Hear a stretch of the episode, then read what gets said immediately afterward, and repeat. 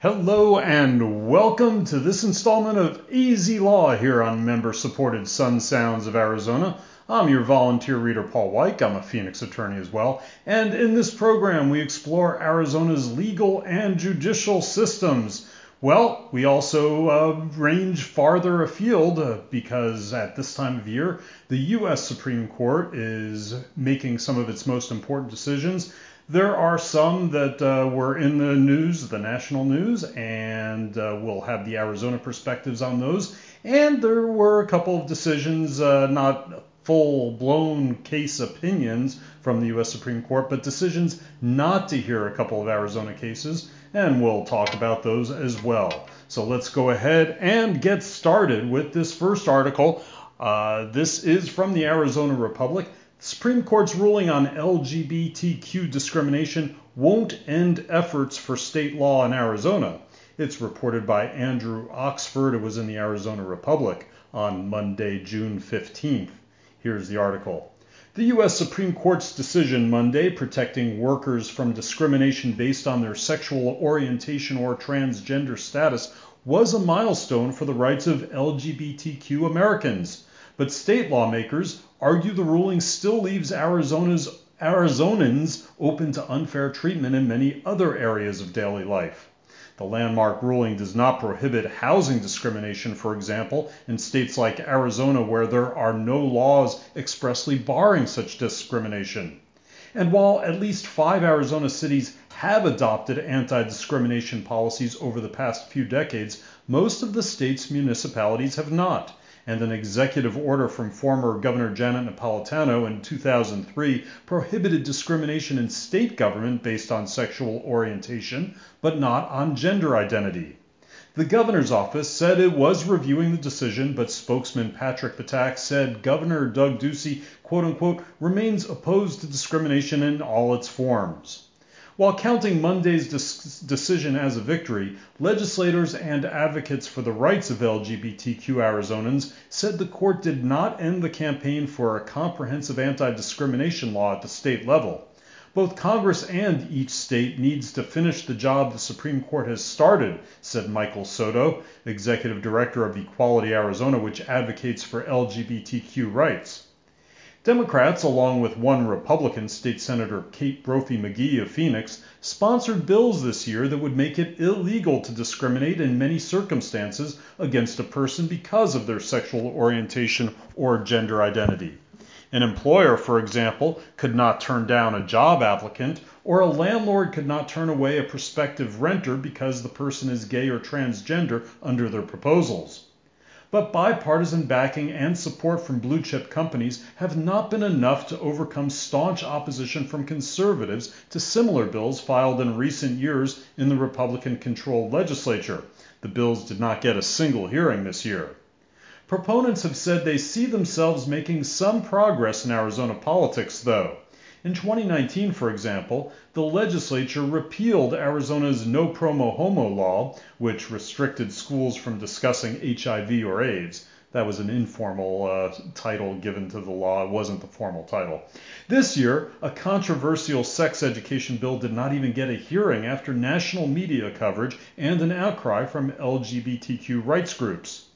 Supporters of LGBTQ rights suffered a setback in 2019, however, when the Arizona Supreme Court ruled in favor of a small business that sued the city of Phoenix over the municipal government's non discrimination ordinance. We covered that extensively here on this program. The owners of Brush and Nib argued they should not have to make wedding invitations for gay couples. They had not been asked, but they sued before the issue could arise the Supreme Court ruling overturned multiple lower court decisions that protected the portion of Phoenix's non discrimination ordinance that applies to the LGBTQ community. An attorney for Phoenix insisted the decision was narrow and did not strike down the city's law, but LGBTQ rights groups said they feared the decision did leave room for broader lawsuits. Meanwhile, the U.S. Supreme Court's decision on Monday does not address similar issues of public accommodation one of the three main elements of the anti discrimination laws that LGBTQ rights advocates have proposed at the legislature.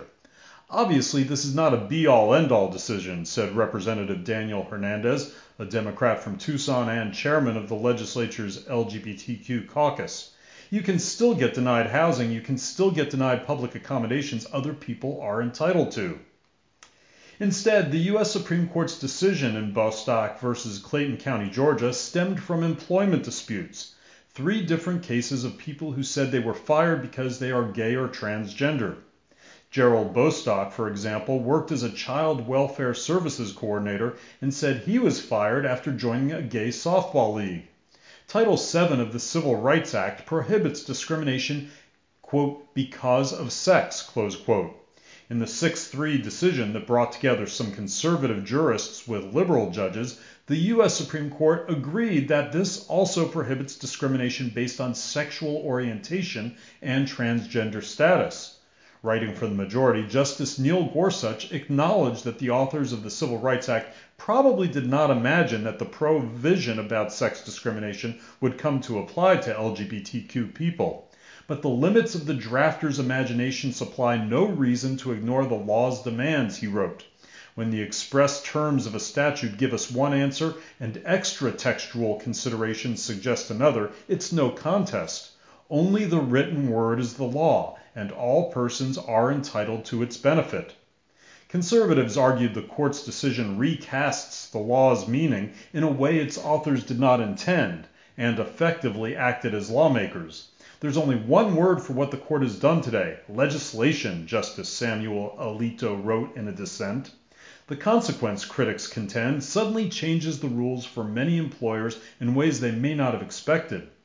Today's ruling redefines the term sex and could have a chilling effect on conscience, rights, and protections and equal opportunities for girls and women, said Cathi Herrod, president of the Center for Arizona Policy, a conservative advocacy group.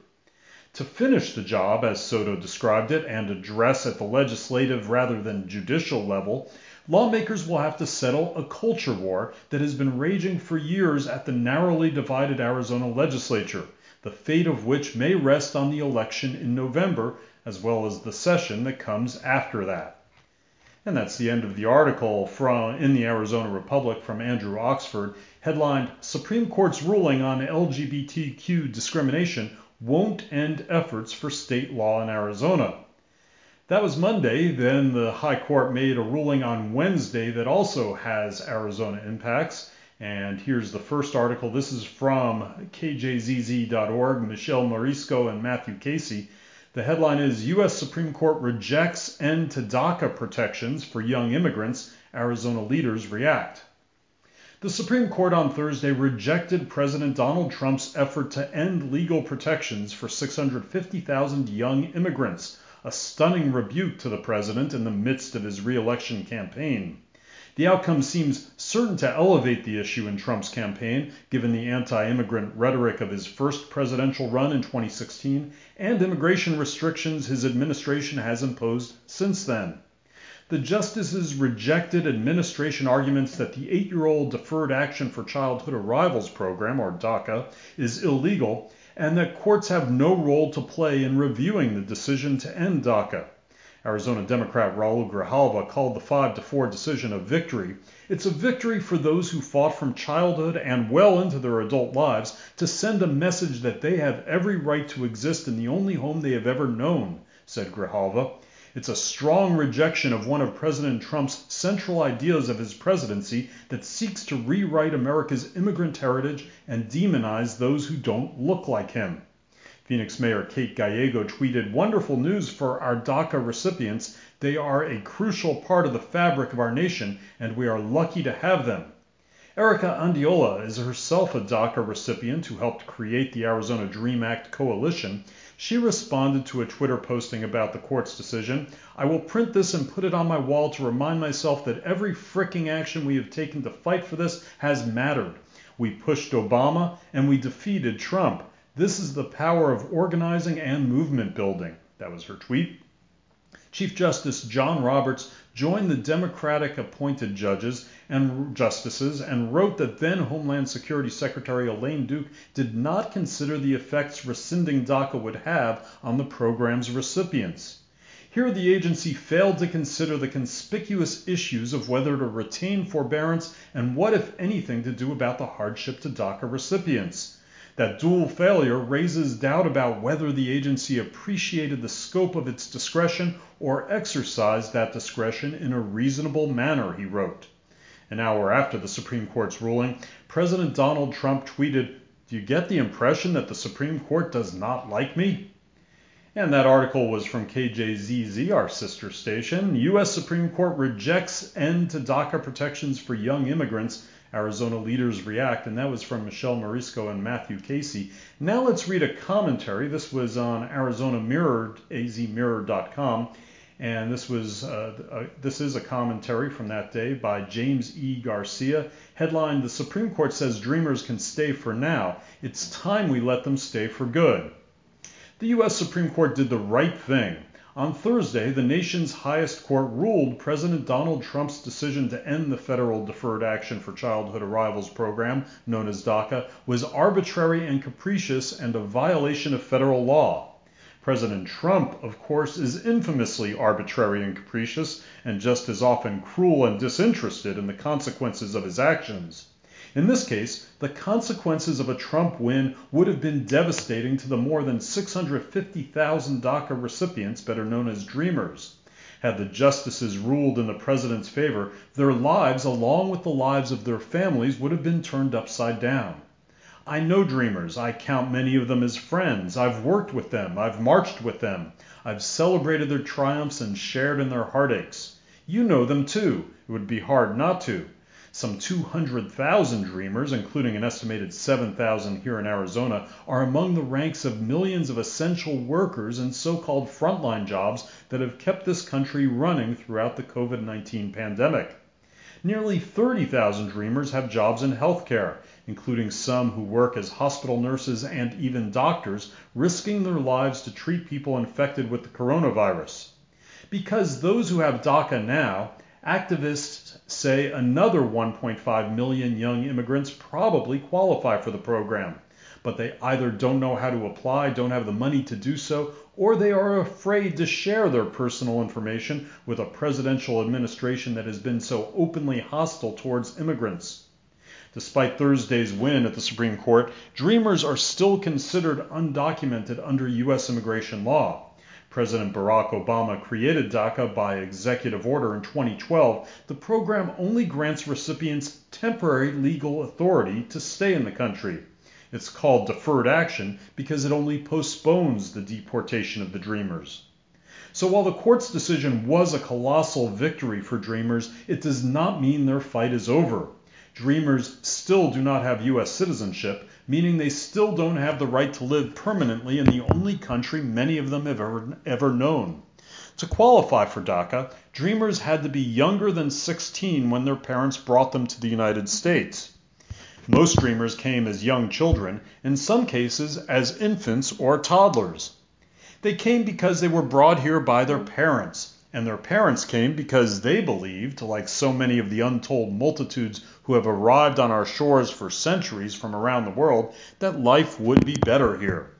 To know a dreamer is to know someone who is an American in every practical way, but for the fact that by a quirk of fate, they were not born in the United States. And so, for years and decades in some cases, dreamers have had to live day in and day out with the knowledge that America, the place they call home, might turn its back on them one day and force them to return to a place as foreign to them as it might be for you and me. For many years, undocumented and unafraid has been a favored chant for dreamers at marches and rallies in support of DACA and a path to citizenship. What it means is that America is their land too no matter the technicalities of their immigration status or the sometimes outright hatred they have endured from people who insist that dreamers don't deserve to stay in the U.S. I've long admired the extraordinary determination and uniquely exceptional courage of many dreamers in the face of the seemingly incessant barrage of obstacles meant to keep them from achieving their goal. Imagine waking up every day of your life and having to ask yourself, is today the day that I'll be deported? Is today the day that my hopes and dreams and the life I've built with my family here will be taken away? Is this the day it'll all vanish as if it were just a dream? And yet they go on. They get up in the morning, they go to work, they raise children, they buy cars and homes and start businesses. And they march and protest and demand that elected officials who they're not allowed to vote for represent them in their struggle. And it is by doing these things that would otherwise be routine for you and me that they contribute to what America is and what it will become, and our country is better for it. We're better for it because, as you read this, dreamers are on the front lines of the fight against COVID 19. Dreamers are stocking the shelves at supermarkets or delivering food to our front doors. There are dreamers who are entrepreneurs, lawyers, scientists, teachers, and working in almost every profession imaginable. In other words, they are us. It's been more than a century since someone I like to think of as our state's original dreamer came to Arizona, brought by his undocumented parents at the age of two amid the tumult of the Mexican Revolution, and who grew up to become a teacher, a boxer, a lawyer, a judge, a U.S. ambassador, and this state's only Latino governor. His name was Raul H. Castro, and until his death five years ago this month, Castro, who eventually became a naturalized U.S. citizen, spoke often of his deep and personal admiration for today's dreamers. He did that because he understood from experience what it meant to have the courage and grit it takes to wake up every morning in the face of adversity in a country where you're not always welcome to fight another day. He understood why dreamers dream. Today, the Supreme Court did the right thing. Tomorrow, dreamers will show us what it takes to fight another day. And that commentary was from James E. Garcia. The Supreme Court says dreamers can stay for now. It's time we let them stay for good. And that was on the Arizona Mirror, azmirror.com. Well, our next article about the U.S. Supreme Court's uh, rulings, decisions this week is from our website, arizonaslaw.org.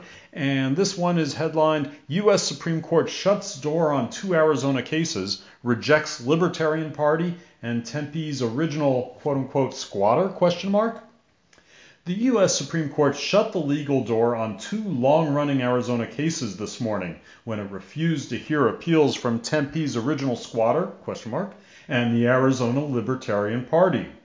The Libertarians have been fighting a law passed in 2015 by the Republican controlled legislature and signed by a Republican governor that effectively wiped out Libertarians from appearing on Arizona's general election ballots. The amendments, following several close congressional races that featured Libertarian candidates possibly impacting the outcome, changed signature requirements for the Libertarian candidates. It factored in unaffiliated voters in the calculations, although it also changed that formula for Democratic and Republican signature requirements. Only Libertarian candidates saw a significant increase in the minimum number of signatures required to get on the ballot. The Libertarian Party has argued that this has put them in an unconstitutional electoral purgatory. With enough registered party members to have an established spot on the ballot, while it is impossible for their candidates to qualify for the primary and general elections. Arizona law gives each party the choice of whether to allow independents to vote in their primary elections, and only the libertarians have chosen to keep their quote unquote associational right to exclude non libertarians from voting in their primary. The libertarians have been battling against the law since 2016. Oh, so that requirement they're deciding to keep their primary closed means that they can't they won't have they can't have the independents also sign their petitions even though those independent voters are factored into how many signatures are required. The libertarians have been battling against the law since 2016. In fact, the first challenge was filed by the Republican Party's chairperson against the Libertarian Party's candidate for governor that year. The Arizona Supreme Court upheld those new requirements. Last year, the Ninth Circuit panel unanimously ruled that Arizona only impose at most a modest burden on the Libertarian Party's First and Fourteenth Amendment rights, while directly advancing Arizona's important regulatory interests. And today, the U.S. Supreme Court decided not to review that Ninth Circuit ruling. Simultaneously, the justices declined to hear what could be the final legal chapter in the city of Tempe and the city of Tempe's Salt River squatter dispute that dates back to before Arizona's statehood. Stephen Sussex lives in an adobe house on the banks of the Salt River near downtown Tempe that his family bought and has occupied since 1892. Arizona became a state in 1912. Tempe and the state of Arizona have been trying to get him and his personal property off of their property, or what they think is their property, since shortly after Tempe Town Lake became a reality. The legal cases began in 2010 and have continued at one level or another ever since.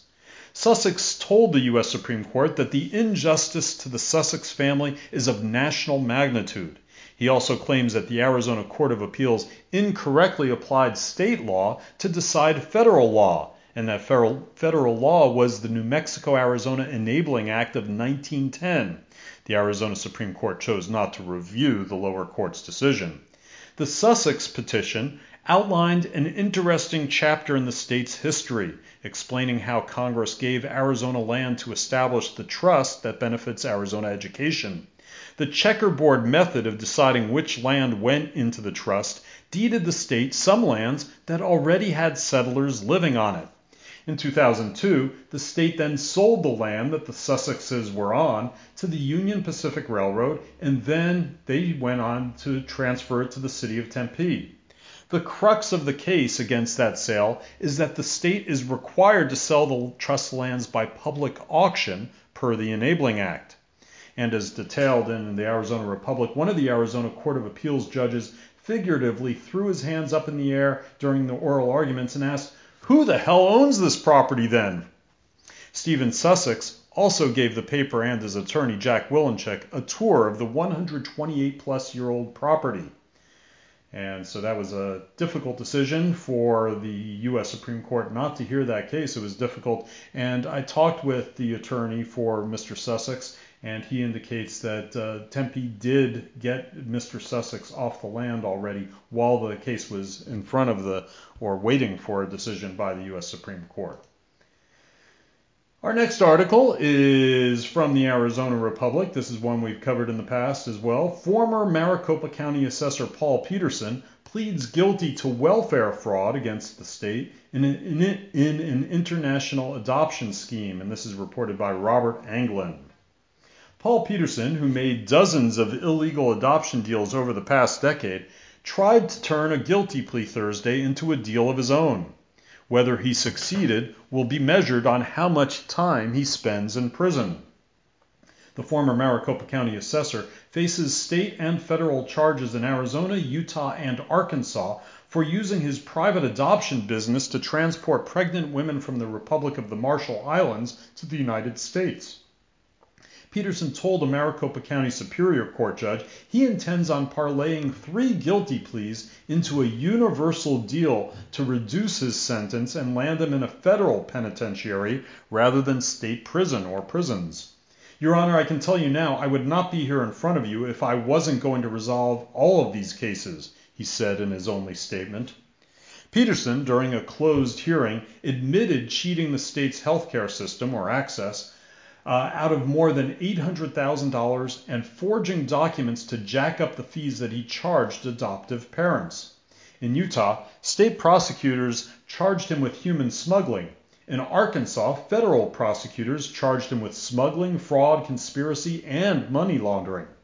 Petersen's lawyer told the court that Petersen is expected to plead guilty in Utah during a telephonic hearing on Friday and in Arkansas during the week of June 21st.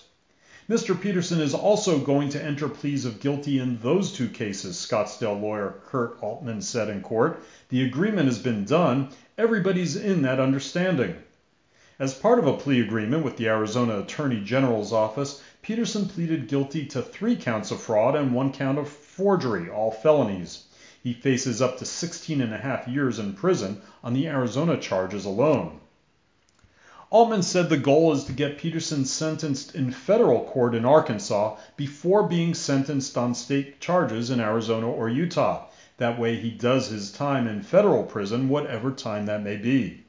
Altman said state prosecutors in Utah and federal prosecutors in Arkansas have agreed to sentence Petersen concurrently with whatever sentence he is given in Arizona. There's been an agreement with the three different prosecuting agencies that Mr. Petersen would be sentenced in the federal court in Arkansas first, Altman said. That way, the primary custody of him would be in the Federal Bureau of Prisons. Despite Petersen's assurances that all three cases were tied together as part of one deal, the Attorney General's office confirmed Thursday that there is no such agreement stipulated in his plea deal, which covers only the Arizona charges.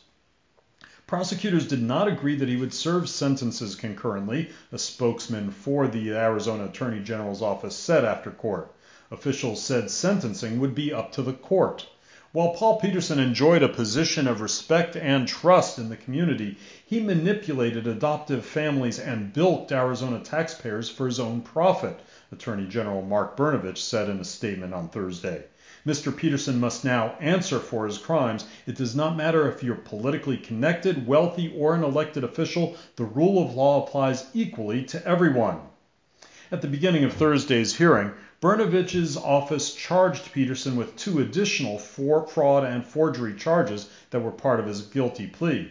Prosecutors said Petersen submitted false documents in Maricopa County Juvenile Court to increase the fees he got from families looking to adopt children. Prosecutors said in one case he billed the family $11,000 to pay for a birth mother's living expenses. Petersen told the adoptive family that the birth mother had lived in Arizona for months when he had actually flown her to the U.S. a day before her pregnancy, then flew her out of the country a few days after she gave birth. The plea deal was a reversal for Petersen, who for months has proclaimed his innocence and vowed publicly to fight the charges. Petersen was arrested in October. Authorities said he created a pipeline to bring Marshallese birth mothers to the U.S fraudulently enroll them for Medicaid benefits, and arrange adoptions of their children to American families for up to $40,000 each. Marshallese citizens are not eligible for Medicaid unless they have lived in the U.S. for five years. According to state investigators, Petersen and his associates lied about the residency status of birth mothers so that they could illegally access the health care benefits. Between November of 2015 and May of 2019, Access paid for at least 29 births. Adoption contracts show Petersen attempted to use the Medicaid system in other states as well. He and his co defendant Lynwood Jennet originally were charged in Arizona with 32 counts related to Medicaid fraud. Jennet served as Petersen's liaison for the Marshallese women and lived with them in a Mesa fourplex. She pleaded guilty in December to conspiracy, fraud, theft, and failure to file a tax return. And with that, we come to the conclusion of this week's installment of AZ Law. Our next broadcast installment will be the third Saturday of July at 11 a.m., and in between, we have special on demand installments. So, I'm your volunteer reader, Paul White, thanking you for listening to AZ Law and urging you to stay tuned to member supported Sun Sounds of Arizona.